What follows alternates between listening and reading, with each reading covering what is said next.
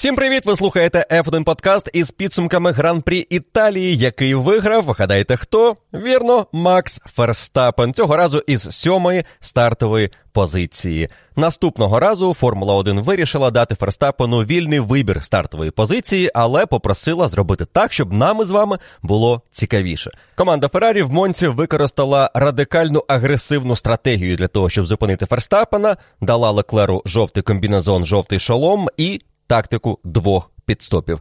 Це не спрацювало. Третім фінішував пілот, який не міг фінішувати нижче, тому що у Переса, Сайнца і Хеймлтона були штрафи. А отже, гонку на подіумі завершив Джордж Рассел. Це були підсумки гран-прі Італії. Наступного разу почуємося після гран-прі Сингапура, по завершенні якого Ферстапен уже може бути двократним чемпіоном світу.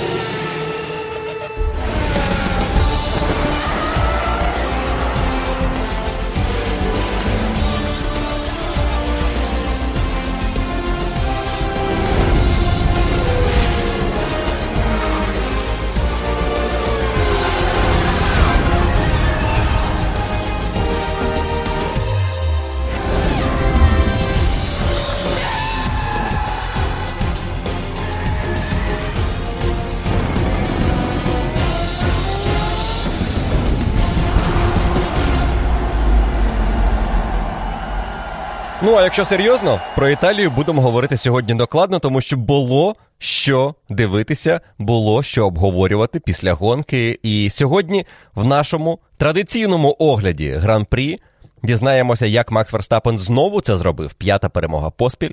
Що Феррарі намагалася зробити, щоб не дати цьому статися.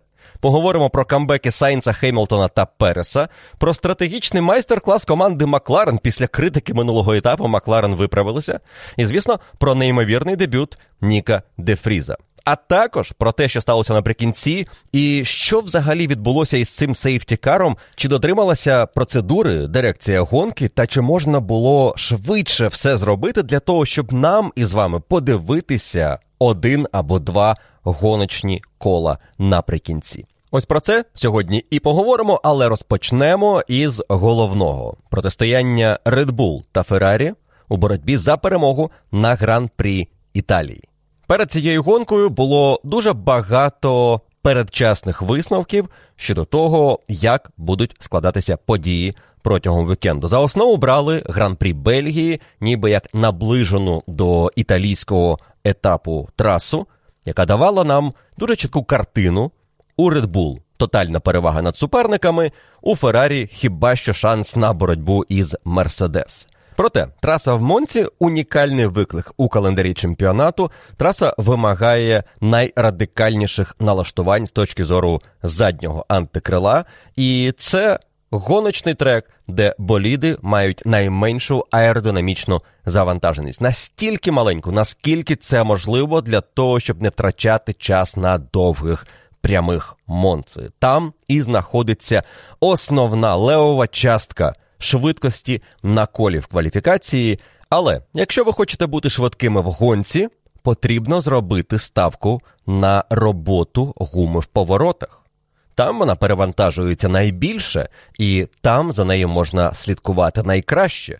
Для того, щоб гума працювала ефективніше на дистанції, потрібно, щоб її поверхня менше перегрівалася від ковзання у поворотах. А ковзання виникає, коли на гуму не діє достатньо притискної сили. І чим менше цієї сили у поворотах, тим більше буде страждати гума. Тож в Монті це завжди компроміс, але компроміс із очевидним ухилом в бік меншої притискної сили. Так було очевидно для всіх перед цим етапом, окрім команди Red Bull, яка вирішила зробити ставку не на максимальну швидкість. В чому ми були впевнені, вони будуть найсильнішими у полотоні. Такою є традиція цього сезону. Команда Red Bull зробила акцент на те, щоб ефективно від'їздити гоночну дистанцію. І зробити це якісно з одним підстопом у тому темпі, який вони вважали буде найшвидшим для того, щоб виграти гран-прі Італії і зробити те, що їм не вдавалося із 2013 року. Тому, починаючи із перших вільних заїздів гоночного вікенду, Ферстапен не видавав неймовірної максимальної швидкості, але він разом із Чеко і командою працювали на довгі серії кіл. В п'ятницю в суботу на вільних заїздах перед кваліфікацією, коли усі приділили увагу одному швидкому колу, спробі знайти найкраще налаштування для кваліфікації, можливо, навіть перевірити, чи працює сліпстрім, і чи доведеться команді намагатися зіграти у цю гру із своїми двома гонщиками, щоб один із них отримав кращі шанси у вирішальній суботній сесії. Але Red Bull розпочали суботні вільні заїзди із довгої серії кіл Макса Ферстапена який розумів, що це його шанс отримати максимально комфортний болід для боротьби в гонці, адже він ще до кваліфікації знав, що буде стартувати далеко не першим. Команда Феррарі на цей вікенд нарешті використовувала своє найменше заднє антикрило. Вони його перевіряли ще в СПА, і вони знали, що це буде їхній єдиний шанс в Монці знайти хорошу швидкість, плюс вперше в сезоні використовувати на повну потужність свій максимально оновлений двигун із електричними компонентами цієї силової установки. Оновлений керс, який з'явився в Бельгії у Шарля Леклера, і тепер з'явився у Карлоса Сайнса в Монці працював на усі 100%, і хоча команда відкидає припущення, що вона отримала приріст у потужності, лише говорить, що цей елемент став легшим і надійнішим, але аж ніяк не ефективнішим. Команда Феррарі в Монці була швидкою. Уже з перших вільних заїздів стало зрозуміло, що Скудерія буде претендентом на пол позишн, і через те, що у Ферстапена, також у Сайнса, Переса і Хеймлтона були штрафи за заміну різних компонентів силової установки. Леклер був очевидним кандидатом на те, щоб в неділю стартувати першим. Залишалося лише питання, де будуть його конкуренти, і чи достатньо буде цього, щоб у Феррарі з'явився шанс на перемогу перед рідними вболівальниками і вперше із гран-прі Австрії цього року. Команда Феррарі зробила ставку на перший і третій сектори траси Red Bull на другий сектор. Але цієї ставки було достатньо, щоб е, змусити команду Феррарі замислитися, чи правильно вони зрозуміли, як треба готувати свій болід до гонки. На вільних заїздах перед кваліфікацією Ферстапен виграв у Леклера більше трьох десятих секунди. І, звісно, в основному за рахунок другого сектору. Там Ферстапен був неймовірно швидким. І ця швидкість залишилася у Макса і під час кваліфікації. Але Тут варто відзначити, що Леклер як гонщик спрацював бездоганно у фіналі кваліфікації, тому що він ризикнув у першій секції повороту Лесмо, де в нього постійно бракувало швидкості. Він не міг нормально направити болід на ранній апекс для того, щоб швидше пройти цю ділянку і не втратити багато часу. Він команді після вільних заїздів нагадував шостий поворот. Там найбільше проблеми. Вигадайте хоча б щось. Давайте якось ризикнемо. Але нарешті траси в мене проблем немає. Шостий поворот я не можу пройти, як мені хочеться. І не скажу, що в кваліфікації йому відразу вдалося його їхати краще. Але в останній спробі Леклер просто ризикнув пройти його швидше. І йому це вдалося. І вдалося настільки добре, що він зміг привезти Максу Ферстапену за підсумками кола більше однієї десятої. Це і стало запорукою успіху Леклера в кваліфікації, і pole position, незалежно від штрафів інших, дістався гонщику, який цього сезону вже восьме демонструє подібний результат. Карлос Сайнс теж непогано проводив цей вікенд, але розуміючи, що штрафи все одно відкинуть його далеко назад, був третім в кваліфікації, випередивши Серхіо Переса і пілотів Мерседес Хемілтона та Рассела. Відставання Мерседес від лідера Леклера склало майже півтори секунди. Хемілтон навіть пожартував з цього приводу, що не півтори, а секунда і чотири десяті. Ця одна десята може бути дуже важливою у Формулі 1, але зрозуміло, що він лише підкреслив, наскільки Мерседес примхливий болід, і наскільки йому потрібні ідеальні умови, щоб поїхати в Зандворті. Ситуація була одна. За тиждень в Монці вона кардинально відрізняється, і це було не так погано, як в Бельгії, але все одно дуже непереконливо для команди, яка з кожною наступною гонкою втрачає шанс здобути бодай одну перемогу в сезоні. По завершенні кваліфікації уся увага була прикута до формування стартової решітки, і ходили різні теорії, як вона має бути сформована, тому що, на відміну від Бельгії, де зі штрафами було все більш-менш очевидно, багато гонщиків отримали штраф стартувати із кінця пелотону, так званий штраф «back of the grid», який гарантує, що пілот буде останнім, але якщо їх декілька, то ця позиція вирішується у очному протистоянні пілотів, які отримали цей штраф. Таких гонщиків було троє на гран-прі Італії: Карлос Сайнс, Льюіс Хемілтон та Юкі Цунода. Але у Цуноди було набрано багато штрафів загалом, і він в будь-якому разі особливо не претендував на боротьбу із Хемілтоном та Сайнсом, які легко вийшли у фінал кваліфікації. Тож останні три позиції визначити було найпростіше. Першу позицію було визначити, в принципі, найпростіше, тому що Пол дістався пілоту без штрафа. А далі вже починалися нюанси. Після кваліфікації Макса Ферстапена на прес-конференції запитали, яким він буде стартувати, і він дав доволі однозначну відповідь: Я маю стартувати сьомим, тому що другий в кваліфікації плюс 5 позицій штрафу. І якщо я не дурний, то я правильно зрозумів правила Формули 1, і я маю стартувати сьомим. На уточнююче запитання, мовляв, там же і інші отримали штрафи. Він сказав: Ні, я маю втратити 5 позицій, я маю бути сьомим. Так написано в правилах. Тож, будь ласка, почитайте. І Макс Верстапен був правий, тому що правила були змінені ще у 2018 році, і найсвіжіший приклад, як розставляють пілотів після застосування штрафів, ми отримали минулого року в Катарі, теж за участі Макса Ферстапена.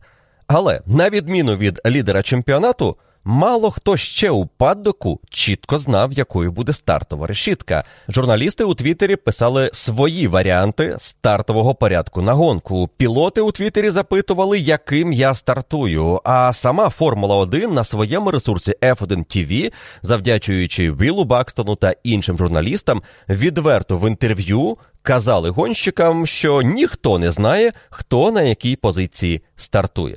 На щастя, стюарди змогли досить швидко визначити попередній стартовий порядок, який залишився незмінним і в день публікації офіційної стартової решітки перед початком гонки. І його сформували таким чином, щоб пілоти, які отримали штраф, відбули максимально можливе покарання відповідно до тієї кількості позицій, яку вони мали втратити через той штраф, який було застосовано до них. Тож які штрафи зібрали пілоти на цей гран-прі? У Ферстапена і Естебана Окона були свіжі двигуни.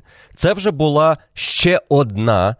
Заміна в цьому сезоні штрафна для Ферстапена і Окона, що означало, що вони втрачають не 10, а 5 позицій. Пам'ятаєте, минулого року ця історія була із Льюісом Хеймлтоном. Перша заміна мотору коштувала 10 позицій, але друга заміна вже в рамках штрафних це втрата 5 позицій. Серхіо Перес тут яскравий приклад. В Монці він отримав 10 позицій, втрачених після кваліфікації, тому що він перейшов на четвертий, перший штрафний в цьому сезоні свіжий двигун. По 15 позицій втратили Мік Шумахер, Кевін Магнусен та Валтері Ботас. Для Валтері Ботаса і Кевіна Магнусона ці 15 позицій з'явилися тому, що вони отримали свіжий двигун, турбіну та генератор теплової енергії. Мік Шумахер зібрав 15 позицій через заміну двигуна 5 позицій і коробки передач 10 позицій. І троє Сайнс Хемілтон Цунода відправлялися стартувати останніми. Тому для того, щоб сформувати правильну стартову решітку на гонку, необхідно було віртуально виняти із другої позиції Ферстапена і переставити в район сьомої, із третьої позиції Сайнца і переставити у хвіст Пелотона, з четвертої позиції Переса і переставити в район 14-ї, з п'ятої позиції Хеймлтона і переставити у хвіст Пелотона за Сайнсом. Далі Рассел, Норріс, Рікардо, Гаслі і Алонсо зсувалися вперед і опинялися рівно попереду Макса Ферстапена, тому що вони піднімалися з 6, 7, 8, 9, 10 місця на 2, 3, 4, 5 і 6. А на сьому опинявся Ферстапен, який втрачав свої 5 позицій з другої на 7. З Максом розібралися. Тепер дивимося по пересу, окону та решті штрафників. Перес опустився 4-го на 14-те, і це мало бути його стартове місце 14-те. Естебан Окон з 11-ї кваліфікаційної позиції плюс 5 ставав 16-тим. Щодо Валтері Ботаса, Кевіна Магнусона і Міка Шумахера, які мали конкретні позиції, що мали втратити, тут виникала гіпотетична ситуація. Їм додавали до кваліфікаційного результату ось ці плюс 15. Тому Ботас опинявся ніби 27-м, Магнусен 34-м, а Шумахер 35-м. І за ними вже були пілоти, які точно стартували останніми: Сайнс, Хемілтон, Цунода. Через те, що всі сунулися вперед. Після штрафу Ферстапена і в основному після штрафу Переса і Окона у нас перша дванадцятка була у складі гонщиків, що не мали штрафів, плюс Макс Ферстапен. Тринадцята позиція була вільною, 14-та була у Переса, 15-та вільна, 16-та у Окона. І далі усі вільні до 27-ї Ботаса, 34-ї Магнусона, 35-ї Шумахера і трьох останніх для Сайнца, Хемілтона і Цуноди. Зрозуміло, що маючи цю вісімку гонщиків Перес, Окон, Ботас, Магнусен, Шумахер, Сайнц, Хемілтон, Цунода у хвості пелотону саме в такому порядку, так їх і приєднали до тих, хто вже отримав свої чіткі позиції. Перес з 14-го місця піднявся на 13-те, тому що воно було пустим. Окон з 16-го на 14, тому що 14 і 15 були пустими. Ну і Ботас, Магнусен, Шумахер, Сайнс укомплектували останні три ряда стартової решітки. Таким чином було сформовано стартовий порядок на гран-прі Італії. І як з'ясувалося, краще за усіх у Формулі 1 правила знає лідер чемпіонату. Особливо, якщо це правила, що стосуються втрачених позицій. Бо Ферстапен за свою кар'єру за перші роки у Формулі 1 і, мабуть, аж до 2018-2019 року встиг назбирати чимало подібних порушень для того, щоб знати, як усе рахують і де він буде стартувати у випадку, якщо йому дістанеться штраф. Але Макс Ферстапен, який виступає у 22-му році, звісно, вже далеко не той Ферстапен, якого ми бачили у перші роки в команді Red Bull, і це продемонстрував старт гран-прі Італії. Ми це бачили в Бельгії, і це просто повторилося в Італії. Ферстапен має надзвичайну витримку і впевненість, що в його руках болід, який здатен привести його до перемоги, якщо він все зробить правильно і не буде поспішати. І Ферстапен нікуди не поспішав. Він просто скористався тим, що робили інші. Погано стартував Норріс? Окей, плюс позиція. Алонсо на ривку до першого повороту програв розгін Red Bull. Ще плюс позиція пірнає у першу шикану, знаходиться вже поруч із П'єром Гаслі. Далі є шанс на те, щоб вийти вперед в наступній шикані, перегальмувати Гаслі, який в свою чергу веде боротьбу із Даніелем Рікардо. Але Ферстапен їх відпускає. Він говорить собі: Макс, ти вже виграв дві позиції. Куди поспішати? Навіщо лізти на ризикований маневр, якщо можна його зробити гарантованим трішки пізніше? Він відпускає Гаслі і Рікардо, але проходить П'єра вже на спуску до повороту варіанти Аскарі. Далі сідає на хвіст Рікардо і до кінця кола вже піднімається у першу трійку. Далі два кола, і він на хвості у Расела. Завершує атаку на гальмуванні в першому повороті. Можливо, цю атаку можна навіть назвати ризикованою, тому що він, ну, в принципі, здалеку організовував це пізнє гальмування, але він його виконав бездоганно.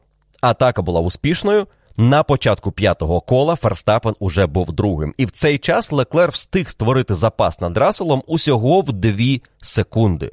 А отже, ми отримали сценарій, який, ймовірно, і був би сценарієм гонки, якби Ферстапен не втрачав позиції перед стартом.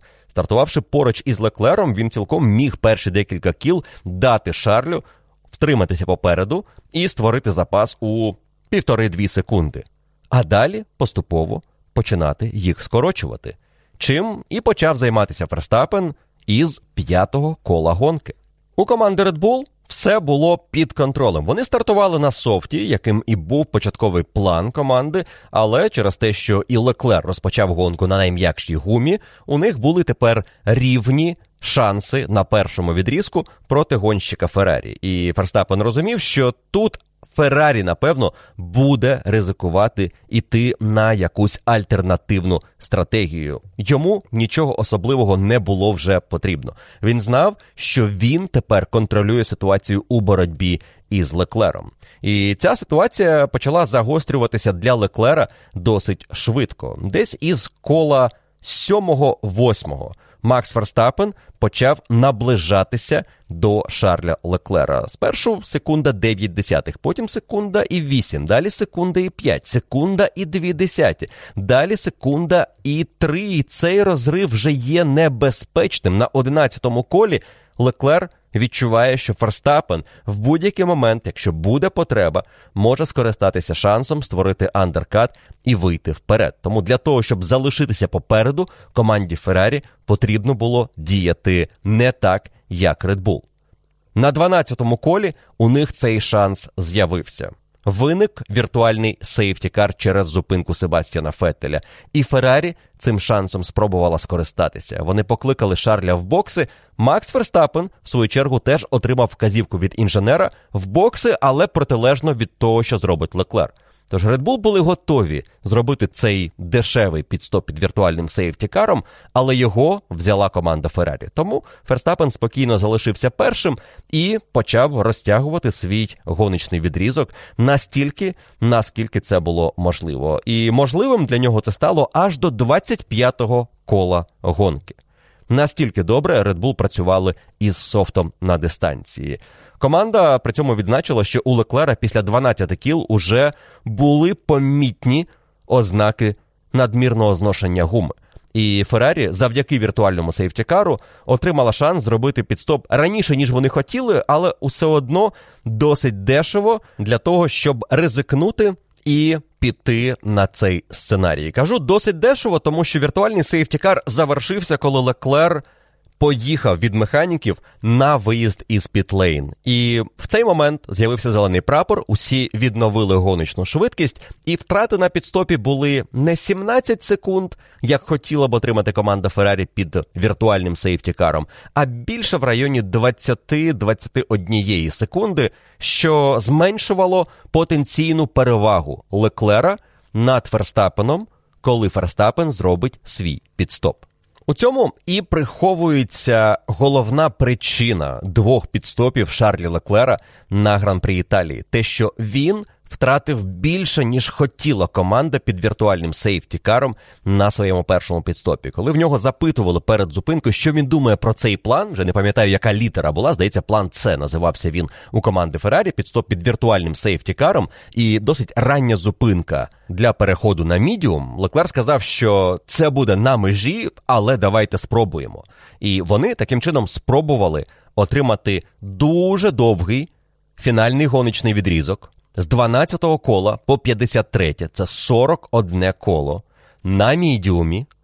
Але якби у них віртуальний сейфті-кар тривав протягом всього підстопу, перевага над Ферстапеном після того, як Макс поїхав в боксі, а це сталося, нагадаю, на 25-му колі, була б не 9 секунд, а можливо секунд 13-14. І Феррарі вважає, що цього могло вистачити щоб ризикнути їхати до кінця і спробувати виграти гонку. Або ризикнути поїхати на підстоп під потенційно ще одним віртуальним сейфтікаром, перевзутися в софт наприкінці і втратити небагато, і бути у боротьбі із Максом Ферстапеном за перемогу.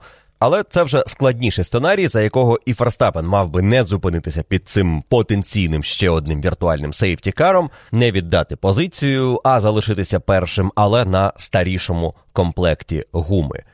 Команда Феррарі потенційно мала ще один варіант стратегії, який знову ж таки за ідеального виконання під першим віртуальним сейфтікаром мав би дати шанс Леклеру під'їхати до Ферстапена перед його першим підстопом. І хто зна, можливо, навіть ініціювати підстоп Ферстапена своєю спробою андеркату. Однак тут на гонку у Феррарі лишалося небагато вибору по гумі: один комплект харду, один комплект мідіуму і два комплекти свіжого софту, який зберегли для Леклера, ну і для Ферстапена команда Red Bull. Тому, якби Леклер на своєму підстопі не втрачав більше, аніж хотілося команді Феррарі, він міг би виїхати після піту за Ферстапеном десь в районі 12-13 секунд.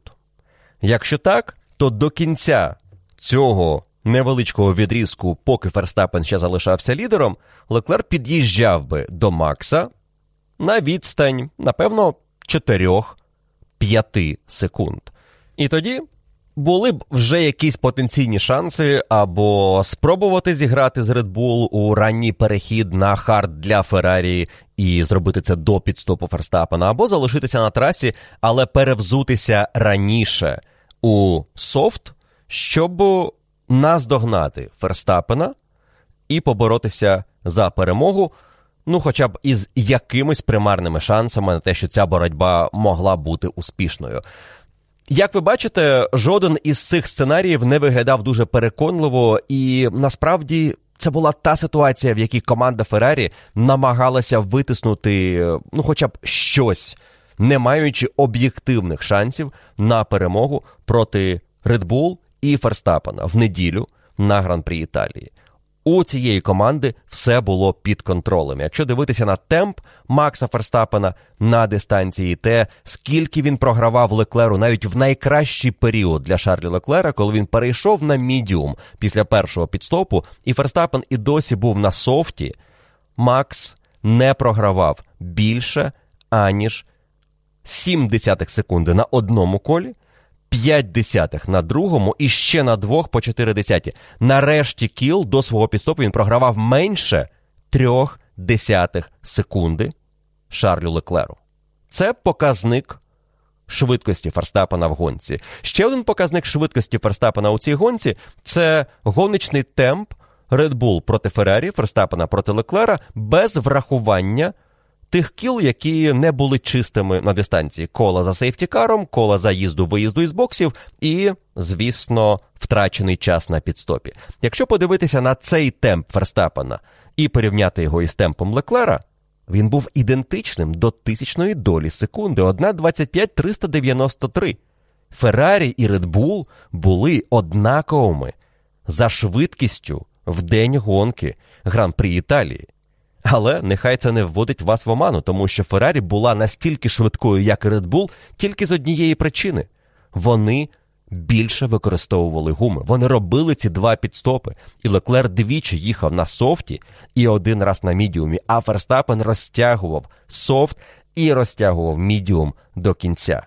І попри те, що він дуже обережно працював з гумою, його темп був однаковим із Леклером який навантажував гуму, намагаючись наздогнати Ферстапена. Тож той факт, що Макс і Леклер були однаковісінькими за гоночним темпом на чистих колах, говорить нам тільки одне: Феррарі чисто програвали Red Bull в цьому гран-прі один підстоп. Рівно підстоп. 24-25 секунд. Це відставання, яке мало бути у Феррарі за підсумками гонки, якби все пройшло за ідеальних умов. Звісно, постає питання, як команда Феррарі в такій ситуації може щось змінити в цьому гран-прі і спробувати поборотися за перемогу? Тоді і виник, напевно, сценарій із можливим раннім пітстопом, із спробою зробити ще одну зупинку, і сподіватися на те, що на останньому відрізку софт дасть помітну перевагу проти Ферстапена. Давайте не забувати, що цього року у нас було чимало прикладів, що команди отримували несподіваний результат по роботі з гумою в неділю. Вони в останній гран-прі регулярно сповіщають гонщиків, що хард швидше, ніж очікувалося, софт повільніше, ніж очікувалося, мідіум поїхав краще, ніж ми мали в суботу або п'ятницю. Зрозуміло, що в неділю, коли погода теж змінювалася, траса змінилася, вона прорезинилася, температура була кращою, теплішою, аніж в суботу і п'ятницю. Команда Феррарі мала ось цей невеличкий шанс на те, що вони вгадають, із софтом на останньому відрізку, Red Bull не вгадають із мідіумом, який, можливо, не витримає дистанцію у 20 з гаком кіл. І це давало Скудерії надію. Але фактично це була лише спроба зловити свій шанс, все, що лишалося команді Феррарі у боротьбі проти Ферстапена та Редбул. Також виникає питання, чому Феррарі обрала софт на перший відрізок, а не мідіум.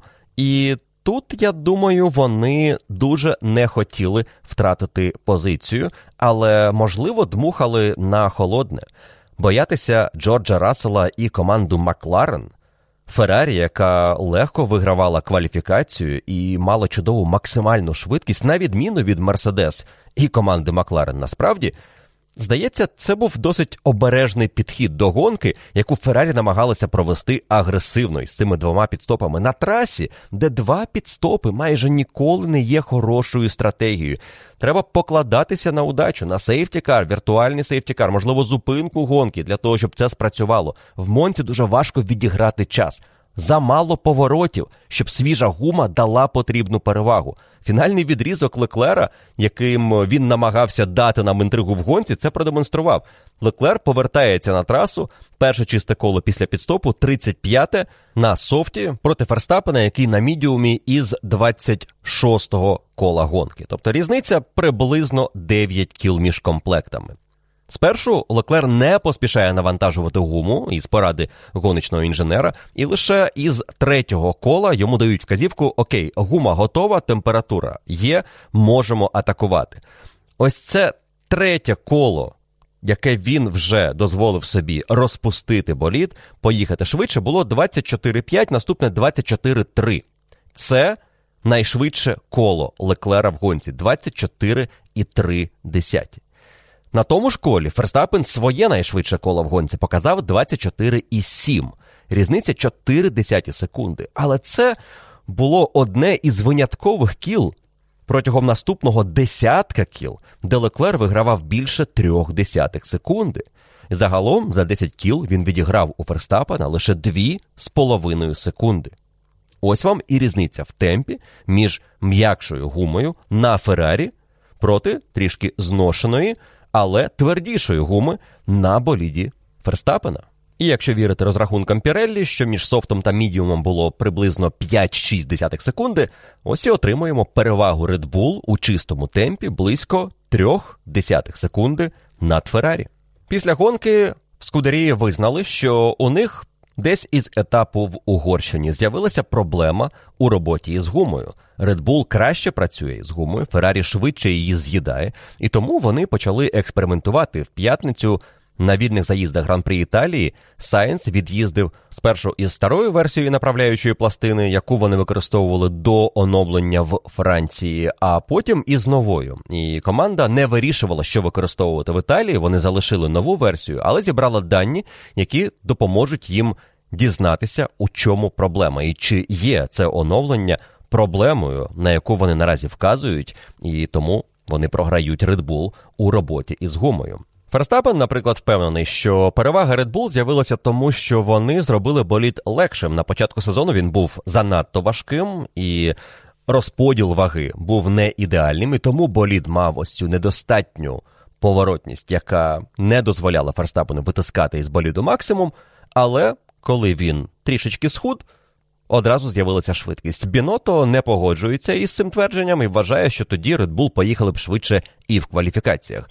Але мені здається, Red Bull і поїхали швидше в кваліфікаціях. Згадайте старт сезону. У Феррарі була перевага майже гарантовані 2-3 десяті секунди з кола. Згадайте ту ж кваліфікацію гран-прі Іспанії, де перевага була більше трьох десятих над Ферстапеном. Майамі кваліфікація, де Феррарі взяла перший ряд, Ферстапен програв дві десяті Шарлю Леклеру. Кваліфікація гран-прі Австралії. Леклер виграв у Ферстапена майже три десяті секунди. Такої переваги у Феррарі над Red Bull зараз немає. І, мабуть, це пов'язано із тим, як прогресувала команда Red Bull зі своїм болідом і як вона зменшувала надлишкову вагу, що заважало їм на початку сезону. Як би там не було, у команди Феррарі дійсно є проблема на дистанції. Вони працюють з гумою гірше за Red Bull. Це було на старті чемпіонату. Потім дещо змінилося, і навіть здалося, що Феррарі почала їхати краще. Але у них було насправді лише декілька гран-прі, де робота з гумою виглядала переконливіше за команду Red Bull. в основному згадуються два: Австралія та Австрія. Але на обох етапах у Red Bull були проблеми з налаштуваннями, і це не команда Феррарі виступила дуже добре, а Red Bull виступила дуже погано. Таким є, в принципі, консенсус у журналістів, аналітиків по завершенні тих гоночних вікендів. І команда Red Bull теж була переконана, що в Австрії вони не допрацювали, а в Австралії взагалі були жахливі налаштування, які не дозволяли Ферстапену їхати у темпі Леклера. Решта гонок, мабуть, так у Red Bull є перевага в роботі з гумою, і це те, що у них, напевно, Феррарі не відбере до кінця сезону. Принаймні із цим болідом, який працює у досить вузькому діапазоні оптимальних налаштувань, якраз для роботи із гумою. Принаймні, це не ті проблеми, які є у команди Mercedes, де їхній діапазон стосується не лише роботи із гумою, але і швидкості боліду. Феррарі може зробити болід швидким майже в будь-яких умовах але не може робити його швидким стабільно на дистанції. І Монца нам це ще раз продемонструвала. Також Монса продемонструвала, що у спілкуванні Леклера і інженера особливих змін немає цього сезону. Ми вже декілька разів відзначали, що напевно є проблема із тим, як подається інформація Леклеру, як комунікує команда і пілот між собою під час гонки. Але і на гран-при Італії у них знову було опитування у Шарля, яку стратегію він вирішить обрати на гонку замість того, щоб запропонувати гонщику кращий варіант, якому команда впевнена. Тут можна знайти причину такого запитання, тому що Леклер, мабуть, за кермом трішки краще розумів, як працює його гума зараз, і чи зможе він розтягнути мідіум довше. Але теж є нюанси у команди, мабуть, має бути більше інформації щодо такого рішення. Далі. Деяка інформація, яка поступала у вуха Шарлю Леклеру, як на мене, була абсолютно зайвою.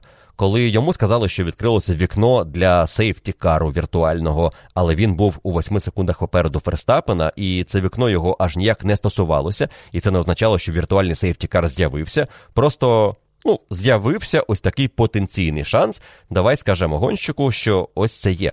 Можливо, Леклер просить таку інформацію йому доносити. І, можливо, я чогось не розумію, ця інформація важлива в той момент для пілота, але вона абсолютно не впливала на гонку Леклера конкретно в тому епізоді. Потім йому сказали, що Сайнс зупинився за софтом. І це теж аж ніяк не впливало на стратегію Шарлі Леклера. Якби це була інформація, Сайнс перейшов на софт і показує ось такий темп, і швидкість зношення гуми менше, ніж ми очікувалися, тоді я розумію, що ця інформація може бути корисною Леклеру для прийняття його рішень для майбутнього підстопу, якщо він запланований. Але, як на мене, багато інформації було просто для інформації. Причому навіть так і озвучує інженер. Інформація і називає щось. Такої комунікації ніколи ви не почуєте в Red Bull між GP та Ферстапеном. Там усе дуже структуровано. І ти чуєш в голосі інженера Макса, що він контролює ситуацію, він доносить тільки важливу інформацію. Вони практично ніколи не відхиляються від того плану або одного із планів на гонку, які точно є у команди Red Bull, але ми ніколи не чуємо запит. Як ти думаєш, Макс, можливо, нам треба обрати план С чи план Б, тому що ми вважаємо, що наші суперники будуть використовувати план А, але можливо це буде план Д. Там все зовсім інакше працює, і це працює для Red Bull і Ферстапена. Це дає гонщику впевненість, що команда тримає все під контролем, і тому йому не потрібно думати про якісь інші речі. Він думає лише про те, що йому підконтрольно: болід, трасу, суперників, атаку, роботу з гумою. Решту він віддав на аутсорс команді, і вона з цим справляється. Ви, напевно, неодноразово підмічали, коли йде запит від пілота інженеру Феррарі, як в голосі звучить певна розгубленість. Можливо, це через акцент, тому що вони спілкуються англійською, але це дуже часто окей, я повернуся до тебе, я зрозумів твій запит, скоро буде інформація. Це майже ніколи не чітка комунікація, коли один розуміє, що хоче почути гонщик, і в нього точно є ця інформація. Такі речі трапляються і у інших, але чомусь в Феррарі це звучить не зовсім чітко, як на мене. А може причина у тому, що Феррарі не виграє. Коли вони вигравали, ми менше з вами знаходили приводів сказати, що якось комунікація у них не відлагоджена, щось вони там помиляються зі стратегією. Після Бахрейну, після Австралії ми про це особливо не згадували. Навіть після Джеди, яку Леклер програв Ферстапену, ми теж про це особливо не згадували. Тепер, коли Феррарі не виграє, вони опиняються під дуже детальним аналізом усього, що відбувається під час гонки. І можливо, це навіть впливає на те, як працюють інженери, як працюють механіки. Вони розуміють, що. Минулого разу була помилка, треба не допустити помилку зараз, і це створює зайвий пресинг. І це створює напругу, яка призводить до ще однієї помилки. І ось такі речі має тримати на контролі головний в команді, бос, менеджер, який слідкує за своїм персоналом і витискає із кожного максимум, робить роботу команди ефективною. Ми дуже часто дивувалися, як команді Мерседес вдавалося стільки років вигравати. Але мало хто в такі моменти згадував не про те, що у них чудовий мотор, чудове шасі, прекрасні гонщики, а про те, що у них дуже розумний менеджмент, який вміє тримати мотивацію, який вміє виводити після помилок. А вони були і у Мерседес, персонал із ступору, і давати їм можливість перезарядитися і надихати їх, продовжувати працювати і ризикувати в моменти, коли цей ризик потрібен.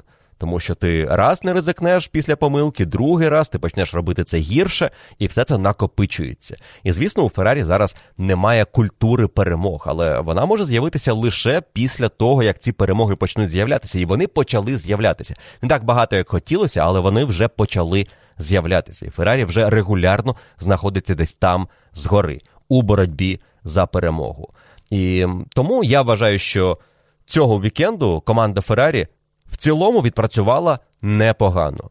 Не було чогось драматично неправильно зроблено, тому вони програли. Ні, вони були слабшими за Red Bull, але вони максимізували шанси і навіть спробували зробити щось таке неординарне, що можливо подарує їм цю домашню перемогу. Тому що тиск був було все керівництво Феррарі, було керівництво країни перед стартом гонки, і зрозуміло, що від Скудерії, яка стартувала з Поулу, очікували перемоги. Але так само варто сказати, що команди Феррарі успішні в минулі роки не вибудовувалися за один сезон. Вони не ставали успішними вмить. Жану Тодду і Росу Брону знадобилося 5 років на те, щоб виграти із Шумахером. Жалюгідна команда Феррарі початку 70-х, яка навіть змушена була пропускати гран-прі. Коли отримала нове керівництво, Лука Дімонтедземоло став її спортивним директором, теж не з першого сезону змогла почати вигравати. Нікі Лауда у 74-му році виграв купу поулів, але команда не здатна була виграти чемпіонат. Але вже у 75-му році Нікі став чемпіоном. Цього року у Феррарі дуже схожа історія. Вони мають швидкий болід, але ще не вміють на цьому боліді перемагати. Хто сказав, що наступного року вони не навчаться? Тому Біното цього вікенду отримав кредит довіри від президента Феррарі, від керівництва концерну, і в нього вірять і вважають, що він на правильному шляху. Його команда прогресує, і у них є час.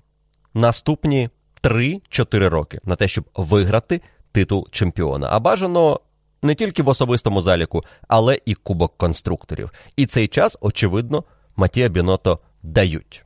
Подивимося, як він ним скористається. Повертаючись до Макса Ферстапена і його відносно легкої перемоги на гран-прі Італії, це ще один рекордний вікенд для гонщика команди Red Bull. П'ята перемога поспіль. Вперше подібна серія є в кар'єрі Макса Ферстапена.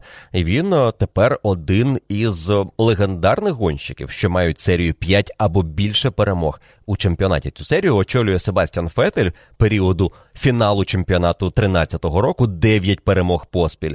І Альберто Аскарі та Міхаель Шумахер по сім перемог поспіль. І, до речі, сім перемог було ще у Ніко Росберга. По п'ять перемог поспіль мають Джек Бребем, Джим Кларк, Льюіс Хемілтон і Найджел Менсел, який за кар'єру виграв 31 гонку рівно стільки, скільки перемог після Італії тепер у Макса Ферстапена. Монца зняла нарешті своє прокляття для Ферстапена. Тепер в нього не тільки перемога, але й той самий очікуваний подіум, якого не було на цій трасі. У Ферстапена 30 трас в кар'єрі були як мінімум із трофеєм. Лише одна траса йому не підкорилася, і, можливо, вона і не повернеться у календар сезону, тому так і залишиться непідкореною для Ферстапена. Муджелло. Там у нього не було подіуму. Але на усіх інших, де він виступав, в нього є принаймні подіум. Ось це так статистика. Але ще більше вражає статистика наступна: за останні чотири гонки Ферстапен виграв три із позиції сьомої або нижче, сьома, десята і чотирнадцята. За цей сезон Ферстапен уже із сьомої різної стартової позиції перемагає в гран-прі. Це рекорд Формули 1. Цього року Ферстапен вигравав із перших чотирьох позицій, а також сьома, десята, чотирнадцята. Настрій Ферстапену намагалися зіпсувати вболівальники в Монці, які освистували його перемогу. Біннотто казав, що це не про Ферстапена, а про фініш за сейфтікаром, про який поговоримо далі. Але зрозуміло, що це було про Ферстапена. І Макс на це відреагував максимально нейтрально. Я тут для того, щоб вигравати гонки. Це було зроблено. Декому це могло не сподобатися. Що ж, вони просто вболівають за іншу команду. Ось таке життя. Але це не зіпсує мій день. Я буду насолоджуватися моментом, сказав Ферстапен по завершенні гран-прі.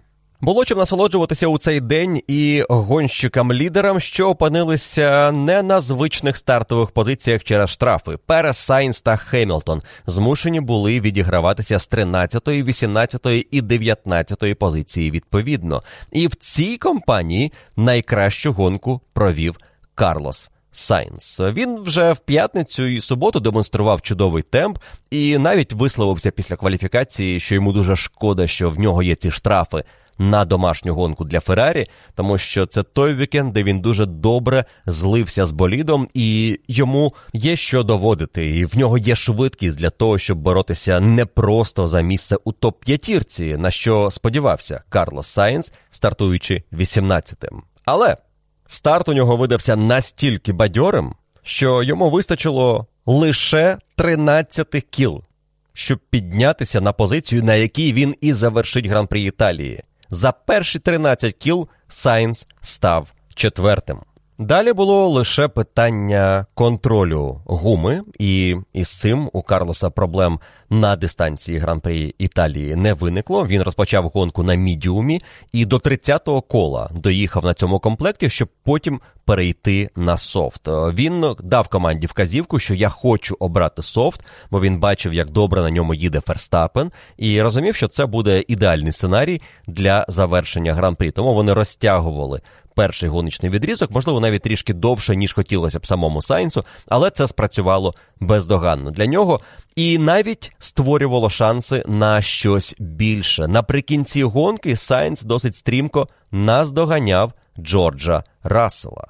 Маючи відставання від пілота Мерседес близько 20 секунд на 32-му колі гонки після свого єдиного пітстопу, Сайнс почав скорочувати відставання зі швидкістю 7 8 десятих секунди з кола, а в якісь моменти навіть вигравав більше однієї секунди, особливо наприкінці цього відрізку, про який мова, тому що його зупинить автомобіль безпеки. Сайенс скоротить відставання з 20 секунд і 80 до 7 секунд і 80 відіграє 13 секунд у Джорджа Рассела за 15 кіл. Це чудовий темп, але, на жаль, боротьбі статися не судилося через те, що гонку зупинили автомобілем безпеки і так і не відновили. Схожа історія відбувалася у протистоянні Льюіса Хеймлтона та Серхіо Переса. У Переса зі старту гонки якось все не складалося. По-перше, він заблокував колеса на початку гран-прі, це створило вібрацію. Далі якийсь уламок потрапив у передні гальма, що створило перегрів, і Чеко змушений був їхати на дуже ранній підстоп, практично не відігравши нічого. Він стартував 13-тим, Він на 13-й позиції був, коли заїхав в бокси, перевзувся в хард. Потім декілька кіл витратив на те, щоб вивести температуру гальмів до норми, і лише потім почав прискорюватися, і в цей момент перед ним почали розступатися суперники, поїхали в бокси, і починаючи із 16-17 кола, Чеко дуже швидко перемістився із 18-ї позиції в район першої десятки. І далі коли його опоненти вже із групи лідерів теж почали зупинятися, він зміг піднятися до п'ятої позиції. Але через ранній перехід на хард він на 42-му колі змінив гуму на софт. Ось на цьому софті намагався вже наздогнати Льюіса Хемілтона. І наздоганяв він його непоганими темпами. Секунду з кола він зняв на 46-му колі, показав найкраще коло у цій гонці. Між ними було в той момент уже менше 8 секунд назрівала інтрига, але сейфтікар цю інтригу вбив, і ми не отримали битви за п'яту позицію в гонці.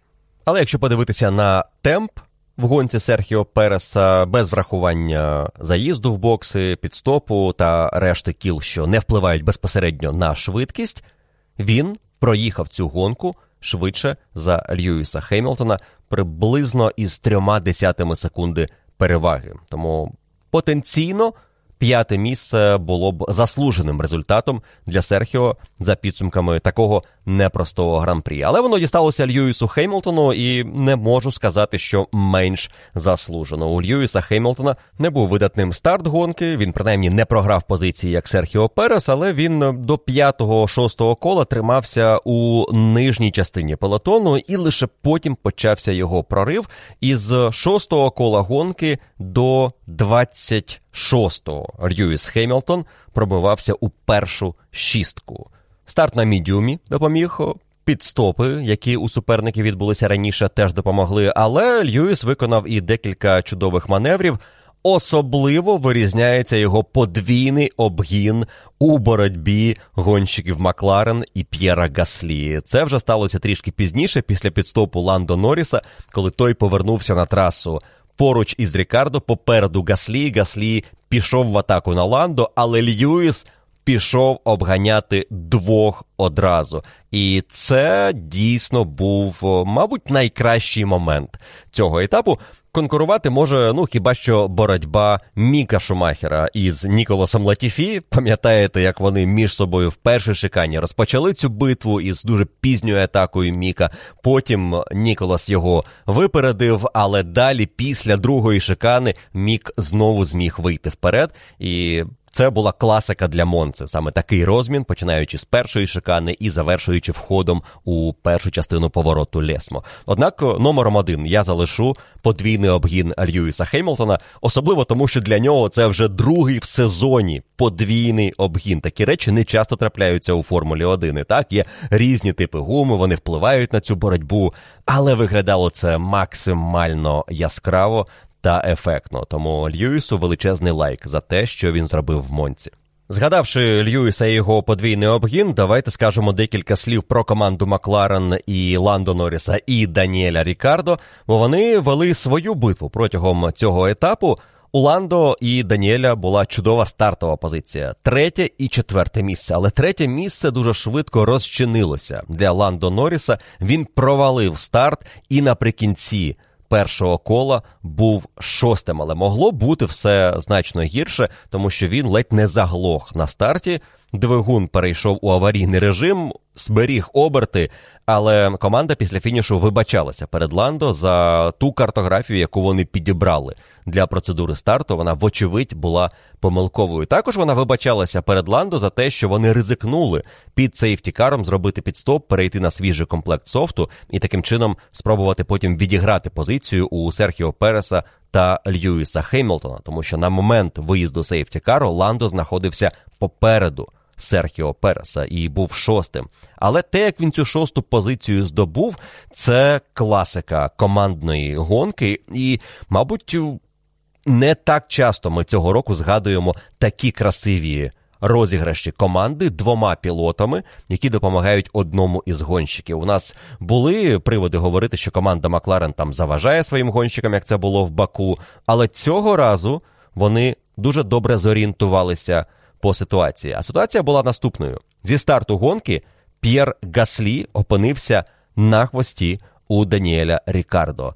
І за Гаслі сидів Ландо Норріс, а за Норрісом Фернандо Алонсо, а за Алонсо Нік Дефріз, а за ним Чоу Гуань Ю, і далі решта полотону. Практично усю гонку ось ця компанія Рікардо, Гаслі, Норріс, Алонсо, Дефріз, Чоу Гуань Ю провели разом. Провели на хвості у Даніеля у дуже знайомій ситуації потяг ДРС. Всі активують, але перший має достатньо швидкості, щоб не підпускати другого. І тому всі залишаються на своїх місцях. Після гонки П'єр Гаслі скаже, що мені будуть снитися жахіття про заднє антикрило Макларен. Настільки добре я його вивчив за цю гонку. В якийсь момент навіть Гаслі пішов в ризиковану атаку пізнім гальмуванням, знав, що не впишеться, але сказав, що ну я мав ризикнути, тому що це був єдиний шанс щось змінити у цьому гран-прі. Але команда Макларен мала свій план для того, щоб змінити поганий старт Ландо Норріса. Давайте нагадаю, на якій гумі розпочинала команда Макларен, і для Рікардо, і для Норріса це був комплект мідіуму. Але Ландо Норріс свій перший гоночний відрізок зміг розтягнути аж до 35-го кола. Лише Валтері Ботасу вдалося проїхати стільки ж, але він фінішував за межами топ-10. Ландо Норріс відігравав позиції і зробив це, завдячуючи напарнику Даніелю Рікардо. Що зробив Рікардо? Рікардо просто втримався на своїй позиції. Навіть в ситуації, де здавалося, він уже програв цю боротьбу, коли на андеркат поїхав П'єр Гаслі. На 18-му колі він вирішив зробити ранній пітстоп, перейти на хард і ось таким способом вирвати позицію у Даніеля Рікардо. Рікардо відповів на наступному колі, але настільки добре проїхав це коло заїзду в бокси, що повернувся попереду П'єра Гаслі. Та сама секунда розділяла гонщиків Макларен та Альфа Таурі. І решта суперників із цієї групи, зробивши підстопи на 18-му колі, на 19-му колі, як Джоу та Дефріз, вони не виграли позицій у Гаслі та Рікардо. Але Норріс вирвався вперед і почав демонструвати дуже хороший темп. Програючи Ландо Норрісу 24,8 секунди на 21-му колі, Рікардо продовжував тримати групу до підстопу Ландо на 35-му колі. На цьому колі Ландо вже вигравав у свого напарника 26 секунд. Отже, він збільшив свою перевагу над Рікардо, незважаючи на те, що розтягував до неможливого комплект мідіуму. І Ландо повернувся одразу в боротьбі. Він повернувся, щоправда, через поганий підстоп команди, яка затримала його довше, він повернувся за Рікардо пропускаючи Гаслі. Але у Гаслі він цю позицію в підсумку відіграв, і Рікардо пройшов, завдячуючи, звісно, свіжому комплекту софту, який він отримав на останній відрізок, і вийшов на позицію, яка дозволяла йому претендувати на фініш у топ-6. На жаль, це був фініш в топ-7 через зупинку під сейфтікаром у спробі на рестарті мати кращу гуму в боротьбі проти Серхіо Переса, але цього рестарту так і не сталося. Ландо фінішував сьомим, і це для нього вже п'ятий фініш на сьомій позиції за останні шість гонок. Він сьомий гонщик цього чемпіонату у особистому заліку. І для команди Макларен це був важливий вікенд, де вони нарешті змогли відіграти очки у Альпін. Через провальний вікенд по-справжньому для команди Альпін, яка очок не набрала вперше із гран-прі Емілі Романії. Це єдиний приклад цього сезону окрім Монци, коли Альпін завершувало вікенд без очок. Обидві гонки були в Італії. Макларен виграли у них 6 очок і трішки скоротили відставання до 18 у Кубку конструкторів. Але допоки ми не побачимо активнішої боротьби між цими командами, буде важко повірити у те, що Альпін віддасть четверту позицію у цьому заліку. Боротьба Ландо Норріса, Рікардо Гаслі тримала в напрузі протягом гонки в Монці, але ще раз підняла питання проблеми швидкісних трас, маленьких крил і ось цих потягів ДРС, які унеможливлюють обгони для цілої групи гонщиків. Звісно, для когось це була дуже хороша новина. Нік Дефріз скористався цим шансом, щоб завоювати очки для команди Вільямс, і йому було тільки в радість, що ніхто нікого не обганяв, і вони сиділи всі в одній групі.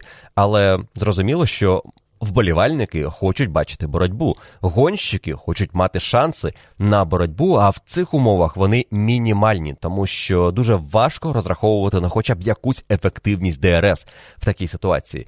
І мені здається, є дуже просте рішення, яке можливо додасть шансів, що ця боротьба буде цікавішою. Ця проблема не зникає повністю цим рішенням, але вона стає менш гострою. Заборонити командам мати маленькі антикрила. Команди Формули 1 вже працюють в режимі Cost Cup, тобто обмеженого бюджету на сезон. Наприклад, команда Red Bull визнала, що вони на цей рік запланували працювати із трьома версіями заднього крила і не робили четвертої спеціально під Монцу. Обійшлися тим, що у них було, і це їм допомогло виграти гонку. Але чому б не обмежити таку роботу із крилами двома версіями? Нехай підберуть дві. Жодна із команд не наважиться зробити одне ось таке тоненьке для Монці, і потім ще одне на решту сезону. Ні. Вони зроблять середній варіант і максимально завантажений варіант. Але коли вони матимуть більше крило, і усі матимуть більше крило на Монцу, так вони поїдуть трішки повільніше. Кого це насправді хвилює? Ми отримаємо максималку не 345, а 330 км на годину. Для, для нас, для вболівальників, гонка не стане менш цікавою, але ефективність зони ДРС підвищиться в рази, тому що вони цей парашут величезний за собою будуть відкривати і дозволяти гонщику отримати серйозне прискорення у боротьбі з суперниками. Це не знімає проблеми потягів ДРС, тому що вони все одно будуть виникати, вони виникають на усіх трасах чемпіонату. Але це створює серйозні проблеми для того гонщика, який першим іде у цьому потязі, тому що в Монці він може стримувати суперників, маючи мінімальне крило, але якщо воно буде великим, навряд чи це вдасться зробити. Тоді вони будуть чергуватися, тоді з'являться якісь тактичні ігри, коли треба програти позицію, щоб потім відіграти у слушний момент. Як мінімум, це створить трішки більше інтриги. Та й зрештою, яка різниця, чи є у команд ось ця мінімальна аеродинаміка в Монці, якщо це робить гонки гіршими? Давайте це обмежимо. І у Формули 1, і у Міжнародної автомобільної федерації є вплив на такі рішення. Це можна обмежити на законодавчому рівні у регламенті Формули 1 для того, щоб шоу було цікавішим. Це буде на користь усім. Але поки таких рішень не прийнято, команда Вільямс може святкувати два очка на гран-прі Італії, завдячуючи суперзаміні Ніку Дефрізу, який в суботу зранку дізнався, що йому треба вийти на заміну Алексу Албону, у якого апендицит. Вже в понеділок стало відомо, що після операції у Алекса виникли несподівані післяопераційні ускладнення, і у нього виникла дихальна недостатність, і його перевели в реанімацію. Але за ніч він суттєво покращив свій стан, і його перевели в загальну палату. І команда вважає, що він відновиться до гран-при Сінгапура і розраховує на його сили за три тижні. Тож ми теж бажаємо Аліксу якомога швидше одужати, бути у повній готовності до однієї із найвиснажливіших гонок. У цьому сезоні. А Нік Дефріс для себе провів одну із найвиснажливіших гонок за кар'єру. За підсумками гран-прі Італії він навіть не зміг вилізти із боліду. У нього настільки боліли руки і плечі від того, що він постійно був у напрузі і від того навантаження, насправді не найбільшого в сезоні, але якого він достатньо відчув. Під час гоночної дистанції гран-прі Італії він здивований був, що шия витримала і великих проблем не було через жорсткі гальмування, але руки боліли нещадно. Він сів у гоночний болід Астон Мартін цього вікенду для вільних заїздів. Це було за планом. Він цього року вже був за кермом боліду Вільямс п'ятницю в Іспанії, потім у Франції за кермом Мерседес. Ну і тепер за кермом Астон Мартін на гран-прі Італії. Але в суботу неочікувано йому довелося сідати ще і за кермо боліду Вільямс на вільні заїзди з дуже швидким брифінгом щодо того, що йому треба робити, яка процедура. Йому треба було швидко згадати усі системи Вільямс Вільямс, як вони працюють. Полегшувало життя те, що він працював із мотором Мерседес. Відповідно, знав основні картографії, те, як команда Мерседес працює, як працює Вільямс і Астон Мартін із цією силовою установкою. Але це особливо не полегшувало йому життя. Йому доводилося постійно перепитувати у команди вже протягом гонки, які перемикачі треба обирати, чи правильно він все зробив. Він займався таким серйозним коучингом, самокоучингом під час гонки, постійно тероризуючи інженера, бо не був впевненим у тому, що він все робить правильно. І зрозуміло, практично без досвіду він е, одразу опинився у вирі боротьби. Адже після кваліфікації, після того як багато гонщиків отримали штрафи, Нік Дефріз стартував восьмим. В кваліфікації він е, блискуче об'їхав Ніколаса Латіфі, в своїй найкращій спробі виграв 4 десяті, її видалили за виїзд за межі траси, тому перевага у підсумку була лише 2 соті секунди. Але ці 4 десяті це об'єктивний показник Дефріза на фоні Латіфі кваліфікації він навіть помилився на гальмуванні перед другою шиканою, просто випадково перемкнувши один із тумблерів на кермі, який змістив гальмівний баланс. Просто ось такі речі, які не трапляються із гонщиком, що вже вкатаний у болід, відбувалися із Дефрізом протягом вікенду. Він всю ніч не спав, але сказав, йому це навіть допомогло налаштуватися на гонку. Він навіть перегрів гальма на колі розігріву перед початком гонки було видно із онборду, як вони майже горять. Але він добре стартував, він зберіг свою позицію, і він залишився в групі, яка почала вести боротьбу за очки. І йому в дечому пощастило, що він був постійно у цій групі. Ніхто не від'їжджав від нього. В нього не було боротьби за позицію, яка навряд чи завершилася б успіхом для пілота Вільямс, лише на останньому відрізку, коли дуже активно почав тиснути на нього Чоу Гуан'ю, але водночас китаєць теж розумів, це важливі очки для Ніка, для Альфа Ромео важливі очки. Вони не заїжджали туди із гран-прі Канади, і він менше ризикував, ніж е, міг би інший пілот в такій ситуації. Тому Ніку було простіше втриматися саме попереду Чоу Гуан'ю, аніж е, проти будь-якого іншого суперника із полотону. І потім виникла ось ця дивна помилка під сейфтікару. На другому колі уже дії сейфтікару. Нік е, говорив із командою про гальма, йому дещо пояснювали про те, що треба йому перемкнути, і команда відволіклася, інженер відволікся від е, того, щоб нагадати пілоту про дельту, яку має витримувати гонщик. Під сейфтікаром. І в якийсь момент йому про це сказали, і Нік побачив, що він може її перевищити, і він різко дав по гальмах. І це ледь не підловило Чоу Гуаню, який уник контакту, але там було на межі. Він поскаржився команді та, звісно, передала цю інформацію дирекції, стюардам, і вони викликали Ніка після гонки допитати, що сталося. Той, звісно, пояснив все, як було. Каже: я був заклопотаний різними перемикачами. Мені там пояснювали, що із гальмами треба робити. Ми не вслідкували за дельтою. Команда не підказала. Команда визнала, що це була їхня провина, і стюарди сказали: Окей. Ти в останній момент сів за кермо боліду, не було часу підлаштуватися. Розуміємо, це був великий стрес для тебе, тому отримуєш попередження. Але в будь-якій іншій подібній ситуації штраф міг би бути більшим. Тож Ніка відпустили із попередженням, і він зберіг очки для команди Вільямс. Не просто очки, а цілих два очка, які він завоював в дебютній гонці. Насправді, за останні 30 років це лише 20-й випадок, коли гонщик в дебютному гран-прі фінішує в очках. Раніше це було, звісно, перша шістка, потім перша вісімка, перша десятка, як зараз. Нік Дефріз цього року стає другим таким пілотом після Чоу Гуан'ю, який на гран-прі Бахрейну в дебюті фінішував десятим. За всю історію Формули 1 Нік стає 67-м гонщиком, який в своїй дебютній гонці фінішує в очках, і першим гонщиком Вільямс із часів Ніко Розберга в Бахрейні 2006-го. Чому виступ Ніка Тефріза на гран-прі Італії це круто? Хочу розказати, тому що у нас не так давно є непогане порівняння із тим, як можуть виступати гонщики-резервісти, тест-пілоти команди, які добре знають болід, які в цілому мають бути готовими до ситуації, коли їм треба вийти на заміну. І ми це отримали у трьох випадках за останні три сезони. Команда Хаас, випускала П'єтро Фітіпальді на заміну Роману Гражану на гран-прі Сахіра та Абу-Дабі у 2020 році.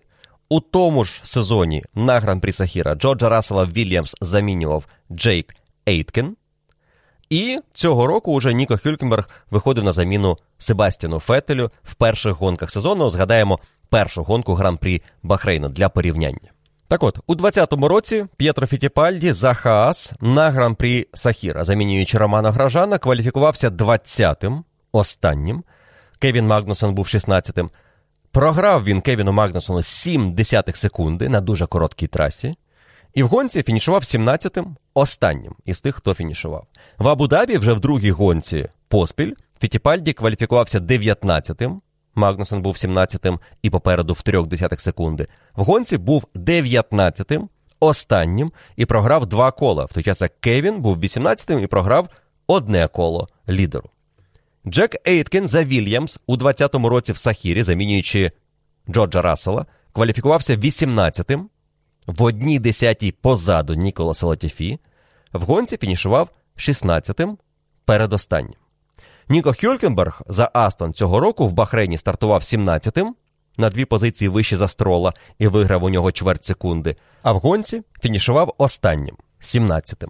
Звісно, мова йде про команди аутсайдери, про пілотів, які сіли у слабкий болід, а не про гонщика, який сів у болід, що мав шанси на хороший результат цього вікенду.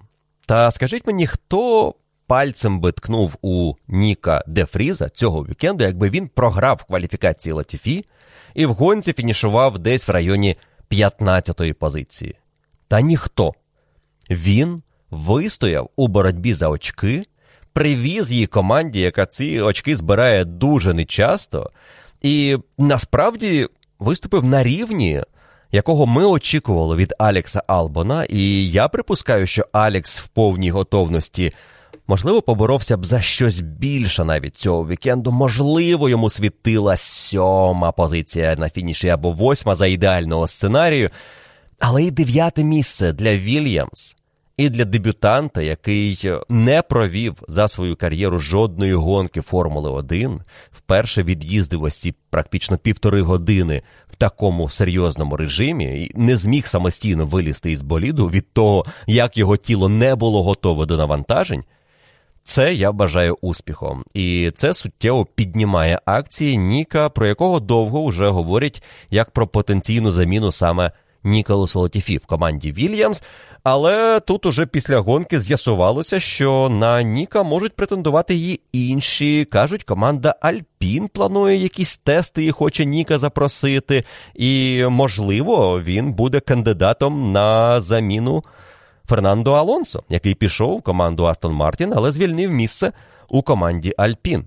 Сам Нік зараз розглядає варіанти між Формулою 1, а також формулою електричною і чемпіонатом ВЕК, де в нього є шанси бути постійним гонщиком у 23-му році. Сподіваюся, Нік продав себе за цей вікенд. Йому 27. Так, у нього чимало досвіду в автоспорті. В цілому, давайте не забувати, що Нік Дефріс у нас є чемпіоном електричної формули. Він є чемпіоном Формули 2, і він пройшов дуже довгий шлях. У свої 27 він дійсно багато усього від'їздив за кар'єру. Він залишався в картингу до 2011 року. Він потім перейшов у формульні класи і тільки з третьої спроби виграв.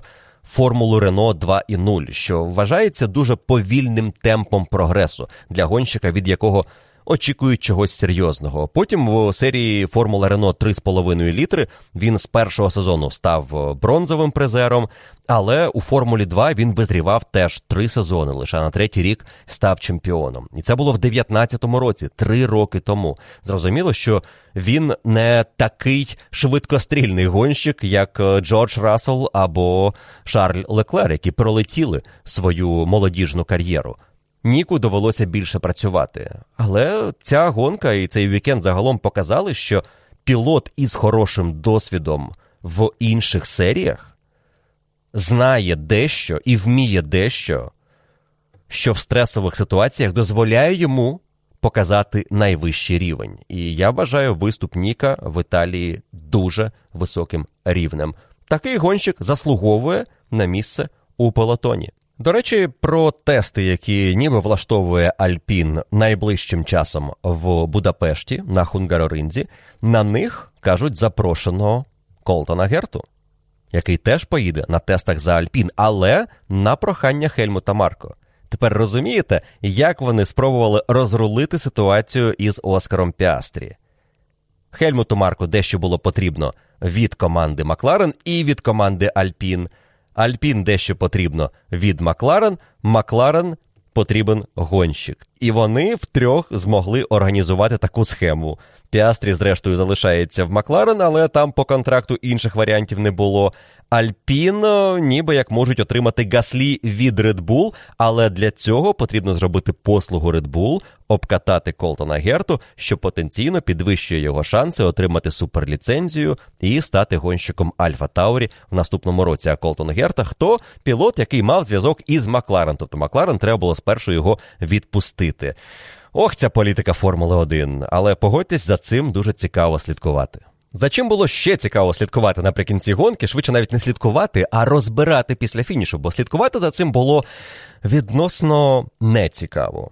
Сейфтікар. Останні кола гонки, коли ми завершили боротьбу достроково. Завершили, тому що зупинився на трасі Даніель Рікардо, зупинився у незручному моменті між поворотами Лесмо, між е, маршальськими постами, де можна швиденько сховати болід у захисну кишеньку, але ще і на передачі. Болід не можна було зрушити з місця без евакуатора.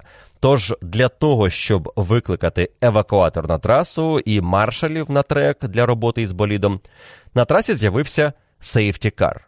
Але те, як пройшла ця процедура, до цього є декілька запитань. Давайте розберемо все, що відбулося.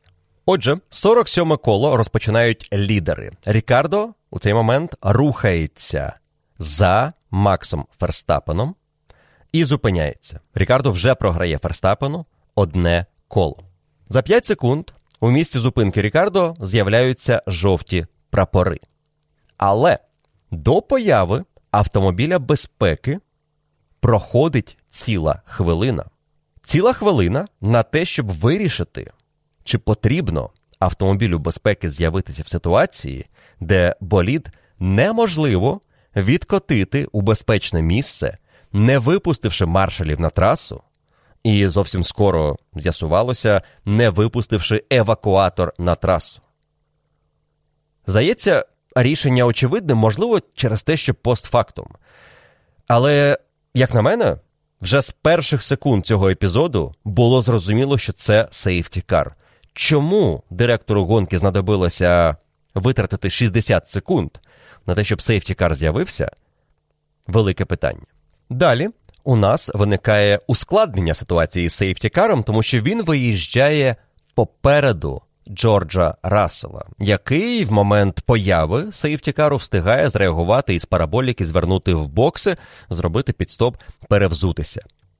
Ферстапен далеко попереду, Леклер далеко попереду. У правилах Формули 1 немає пункту, згідно якого сейфтікар зобов'язаний виїхати перед лідером, і його випускають коли необхідно. І як вже станеться, так станеться. Виїхав він не перед лідером. Окей, далі є процедура, як лідер має опинитися за сейфтікаром. Але у цьому і проблема. Нашої довгої затримки із сейфтікаром і що гонка завершилася в підсумку під жовтими прапорами. Тому що, поки у нас Ферстапен знаходився посередині кола разом із Леклером, який його ну, особливо то і не наздоганяв. Між ними було близько 17 секунд. Джордж Рассел опинився на чолі цього пелотону за сейфтікаром. А Ферстапен, завершуючи своє коло, ну для гонщиків, що не опинилися сейфтікаром, це фактично режим віртуального сейфтікару. Вони їдуть також по дельті, вони не перевищують швидкість, але у Ферстапена був шанс зробити цей безкоштовний підстоп, що він і зробив, як і Шарль Леклер, що ще більше відтягнуло момент, поки сейфтікар зможе підхопити лідера, яким був Ферстапен. А для того, щоб гонка відновилася, потрібно, щоб сталося декілька важливих речей. Перше, сейфтікар має бути попереду лідера, і якщо це не сталося, він має випустити гонщиків, які опинилися за ним, щоб вони наздогнали полотон, проїхавши коло, але опинилися за лідером. Друге, всі колові пілоти відносно лідера мають повернутися в одне коло. І третє, після того як це сталося, на наступному колі сейфтікар заїжджає в бокси і гонка відновлюється. Тепер дивимося на хронологію подій останніх кіл Гран-прі Італії. 48 коло. Рассел за сейфтікаром у першій шикані. Але основний полотон знаходиться на відрізку між другим поворотом Лесмо та спуском до варіанти Аскарі, де в варіанти Аскарі входить Макс Ферстапен, лідер гонки. Проходить 5,5 хвилин, за які відбувається майже три кола, і збирається полотон за Раселом і сейфтікаром.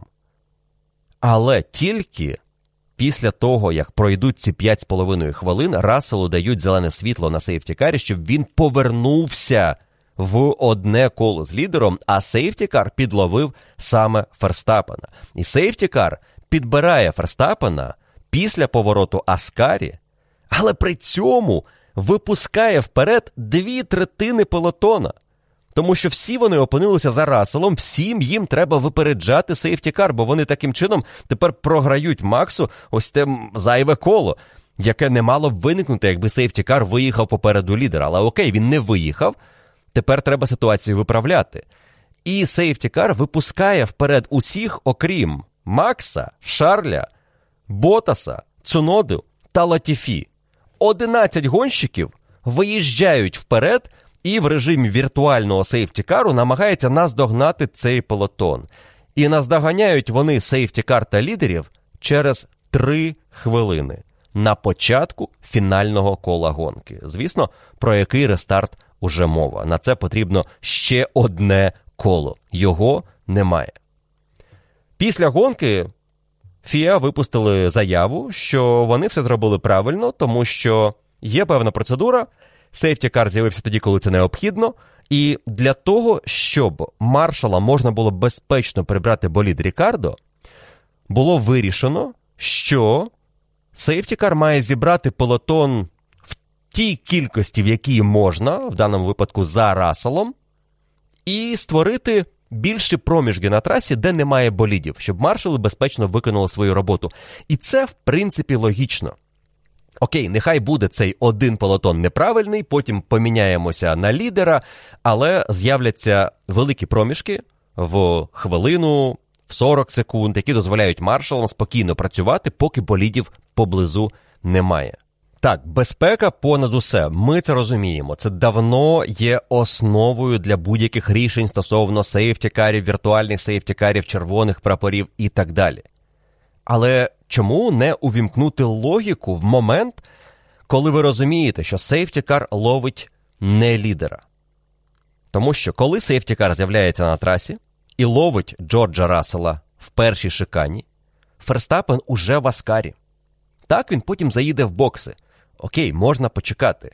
Але чи не простіше сейфтікару одразу випустити вперед Рассела, Магнусена, Ботаса, Хеймлтона, Норріса і Переса, які знаходилися у цій зоні попереду Ферстапена, і потім зловити Макса Ферстапена як лідера і дочекатися, поки весь цей полотон, який все одно вони потім запустять на трасу, він буде наздоганяти всіх, він уже розпочне цей процес. Це суттєво прискорило б усе, і я думаю, за такого сценарію ми не втрачали б ось ці 5,5 хвилин. Повноцінні два кола, які могли б бути двома колами перегонів на фініші Гран-прі Італії.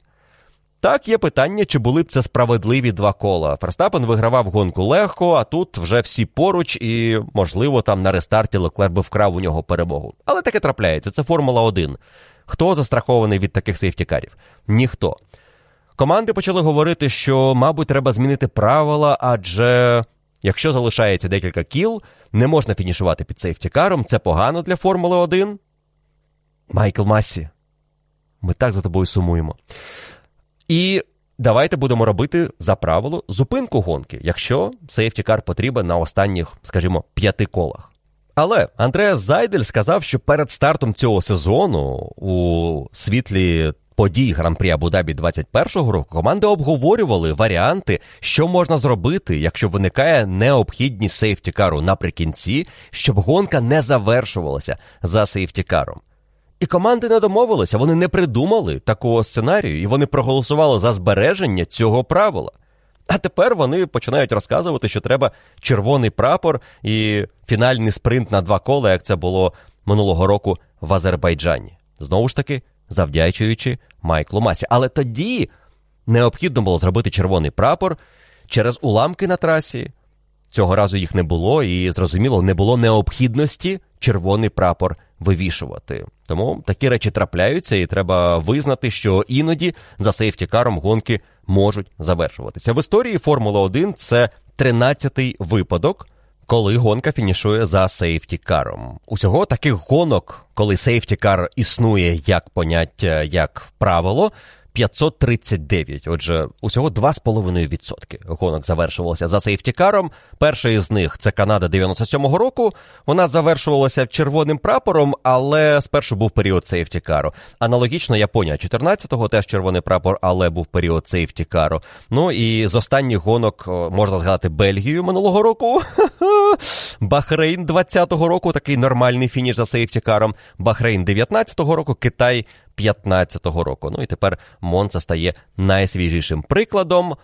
Команди та ФІА уже обговорюватимуть сьогодні на зібранні президента Міжнародної автомобільної федерації, який вирішив скликати усіх і поговорити про те, що відбувається цього року, як Міжнародна автомобільна федерація дотримується усіх принципів і правил, і як працює ось цей віддалений центр контролю, який ніби допомагає стюардам і директору гонки, до якого в нас є питання, але можливо, нарешті Мухаммед Бен Сулаєм розкаже усім, що це таке, як воно працює і чому це допомагало приймати правильні рішення замість неправильних. Все одно до рішень стюардів було багато претензій і запитань у цьому сезоні. Але це питання сейфтікару на останніх колах також буде підніматися на цьому засіданні, і, можливо, команди нарешті щось узгодять. Хоча, як на мене, немає великої проблеми в тому, що іноді раз на 50 гонок у нас буде фініш під сейфтікаром. Головне, щоб не було такої дещо халатної ситуації, коли сейфтікар виїжджає на 47-му колі і до 53-го кола залишається, і у нас лише на 53-му колі збирається полотон. Це все можна було зробити швидше, ефективніше, і ось такі речі потрібно розглянути разом із президентом, зі стюардами, з дирекцією гонки, і подивитися, як процедура, яка прописана в правилах, була витримана, але. Що можна зробити, щоб її прискорити, щоб ми отримали шанс на рестарт гонки? Давайте нарешті придумаємо який спосіб повернути пілотів в одне коло з лідерами, не роблячи це фізично на трасі. Є багато даних у ФІА, щоб контролювати, скільки пального спалили команди, е, відняти ось цей середній показник, е, скільки б це було, якби вони проїхали це коло, і зробити систему ефективнішою, сучаснішою. Це можливо. І я сподіваюся, ця гонка дасть поштовх такому діалогу, і це допоможе Формулі 1 змінити правила і зробити їх кращими для нас і з вами. Тому що так, фініш під зеленим прапором в будь-якому разі це значно цікавіше. І якщо вже сталося, що сейфтікар з'їв усю перевагу лідера. Так воно буває, колись щастить одному, потім щастить іншому. На дистанції воно все плюс-мінус вирівнюється. Але для фаната Формули 1 останні шість кіл, особливо останні три, коли стало зрозуміло, що рестарту вже не буде, були досить прісним фінішем гран-прі Італії. Варто відзначити, що після італійського гран-прі лише п'ятеро пілотів математично можуть бути чемпіонами 22-го року: Ферстапен, Леклер, Перес, Рассел та Сайнс.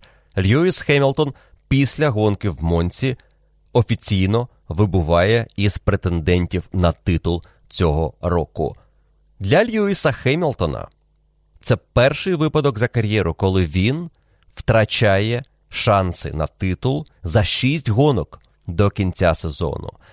В 2007 році він боровся до кінця чемпіонату до фінального гран-прі. Він став чемпіоном 2008 року. В 2009 році він завершив свою боротьбу математично після гран-прі Італії за 4 гонки до кінця. В 2010 році боровся до останнього гран-прі. В 2011 році на гран-прі Сінгапура. За 5 гонок до кінця він уже не мав шансів на титул. В 12-му за 2 гонки до кінця після Абу-Дабі, і в 13-му за 4 гонки до кінця після гран-прі Японії. Зрозуміло, що з 14-го року по 21-й він або був чемпіоном, або до останньої гонки боровся, як це було в 16-му і 21-му році. Але в Італії для Льюіса вперше за кар'єру аж такий ранній фініш сезону. За 6 гонок до кінця він математично вже не стане чемпіоном у 2022-му. Для мене на цьому історія гран-прі Італії виглядає більш-менш довершеною, але я знаю, що в мене є ви, і ви можете доповнити картину цього гран-прі своїми влучними запитаннями, на які я чекаю у коментарях під цією публікацією на Patreon. Залишайте свої запитання, відзначайте лайком запитання інших, і в середу Поговоримо про те, що ще вас цікавить за підсумками гран-прі Італії. Розберемо ті історії, які не потрапили у цей випуск, або зробимо декілька уточнень. В будь-якому разі очікую на цікаву дискусію з вами у випуску F1 Podcast Q&A. На сьогодні в мене все. Дякую, що послухали цей підсумковий випуск про гран-прі Італії. Ми з вами почуємося вже в наступному випуску F1 Podcast, який обов'язково буде. Але не забувайте. Потрібно берегти себе, вірити у Збройні Сили України, і перемога обов'язково буде за нами. Слава Україні!